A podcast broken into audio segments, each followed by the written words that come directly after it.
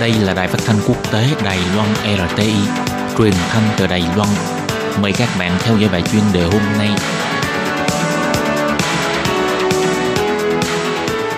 Lê Phương xin chào các bạn, các bạn thân mến. Hoan nghênh các bạn theo dõi bài chuyên đề hôm nay qua bài viết Tự do báo chí và nội dung báo chí.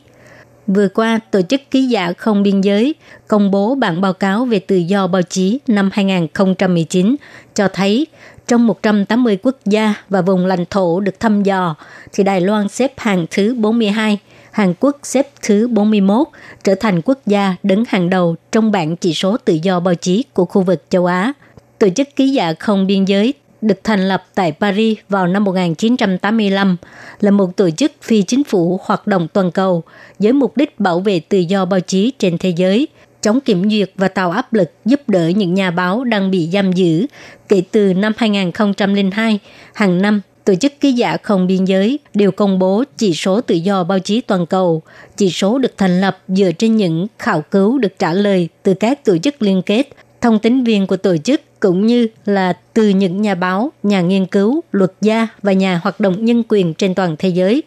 Trong 6 năm qua, chỉ số tự do báo chí của Đài Loan đều đứng đầu châu Á. Năm nay đứng sau Nam Hàn, một số truyền thông nói rằng sự dị thua Nam Hàn là do bị ảnh hưởng tin tức giả của Trung Quốc. Cách nói này là sai, ít nhất cũng không phải hoàn toàn như vậy.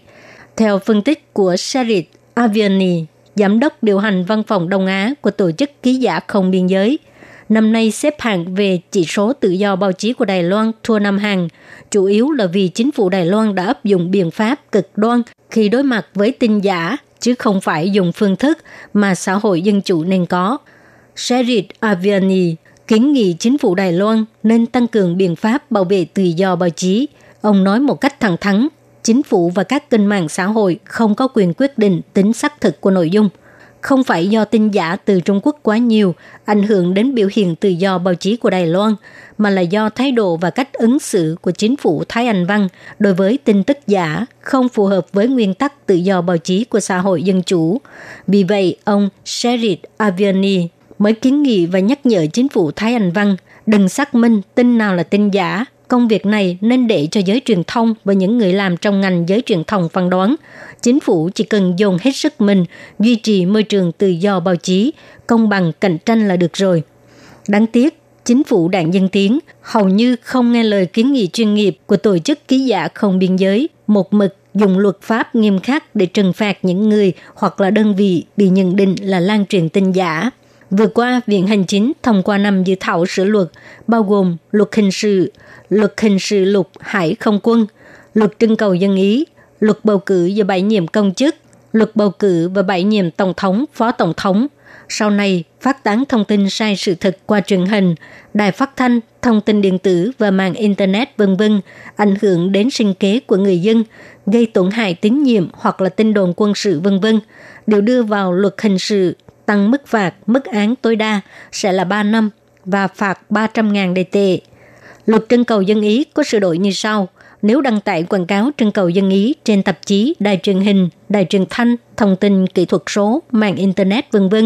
phương tiện truyền thông phải có nghĩa vụ xác minh rõ ràng xem là do cơ quan, đoàn thể hay cá nhân của nước ngoài, Trung Quốc, Hồng Kông hay Macau, ủy thác trực tiếp hay gián tiếp. Nếu vi phạm sẽ bị phạt trên 200.000 tới 1 triệu đầy tệ hoặc phạt số tiền gấp đôi phí quảng cáo đó. Ngay cả ủy thác gián tiếp cũng phải xác định nguồn tiền và nếu đó là quỹ nước ngoài có thể sẽ có hình phạt nặng. Chính phủ thắt chặt việc kinh doanh truyền thông ngày càng nghiêm ngặt, từ tin tức đến quảng cáo, chính phủ kiểm soát ở khắp mọi nơi để ngăn chặn cái gọi là tin giả, thông tin giả.